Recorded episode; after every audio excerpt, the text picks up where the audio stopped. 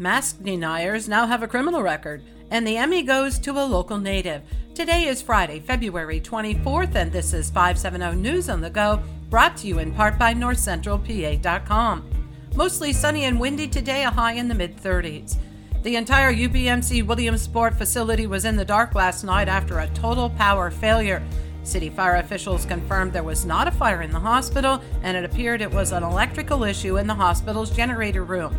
The Sun Gazette reports most patients were kept at the facility, except one baby and one adult who were flown to other medical centers. PPL reported all power was restored overnight. The two men found dead last weekend in Northumberland County have been identified. WBRE reports 25 year old Eric Gammon was found deceased on a bench along the river in Sunbury Saturday. Later the same day, 58 year old Stephen Henry of Philadelphia was found dead in Shamokin Creek. The cause and manner of death for both remain under investigation. The former Jersey Shore School District security guard accused of putting a student in a chokehold is free on bail. Penn Live reports 61 year old Frederick Packard waived his preliminary hearing. It happened at a Jersey Shore High School basketball game when a student was ordered from the gym for causing a disturbance. As the student was heading toward the door, he dropped his cell phone, and when he turned around to pick it up, Packard took him to the ground and put him in a chokehold. He claims he thought the student was diving for him.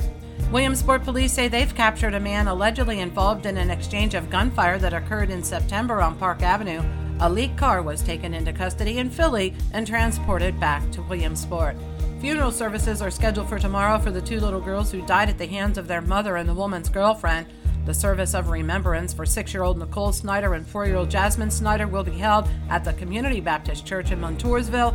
The mother, Michelle Snyder, pleaded guilty but has not been sentenced. Her girlfriend, Echo Butler, is serving life sentence. Both women tortured and starved the two young girls. Three people who refused to wear masks at a Southern Columbia school board meeting during the pandemic received probation and a $1,000 fine. According to the press enterprise, the judge told them they were ill advised by social media that their conduct was legal. Demolition began this week on the former Stroehmann's Bakery building on Washington Boulevard in Williamsport.